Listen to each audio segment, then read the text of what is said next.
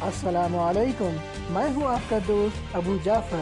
آپ سن رہے ہیں موبائل خبر نامہ، کیونکہ نیا ہے زمانہ۔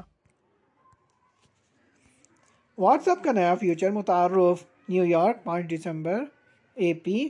واٹس ایپ نے صارفین کے لیے نیا فیچر متعارف کرانے کا اعلان کیا ہے۔ صارفین کی دلچسپی کو بڑھانے کے لیے اپلیکیشن میں اپڈیٹس شامل کرنے کے سلسلے کو جاری رکھتے ہوئے نیا فیچر متعارف کرانے پر کام شروع کر دیا۔ صارفین کی آسانی کے لیے واٹس ایپ انتظامیہ نے ہر چیٹ باکس کے لیے علیحدہ علیحدہ اور اپنی مرضی کا وال پیپر منتخب کرنے کا فیچر متعارف کرایا ہے۔ اس تعلق سے کمپنی کی جانب سے متعارف کرایا جانے والا فیچر آئندہ چند دن میں تمام صارفین کے لیے دستیاب ہوگا۔ اس کے بعد وہ اپنے ہر دوست سے کی جانے والی چیٹ پر مرضی کا وال پیپر سیٹ کر سکیں گے۔ دوسری جانب واٹس ایپ نے صارفین کے لیے ایک اور نیا فیچر شامل کرنے کا فیصلہ کیا، جس کے تحت صارفین اپنے من پسند اسپیکرز آسانی سے سرچ کر سکیں گے۔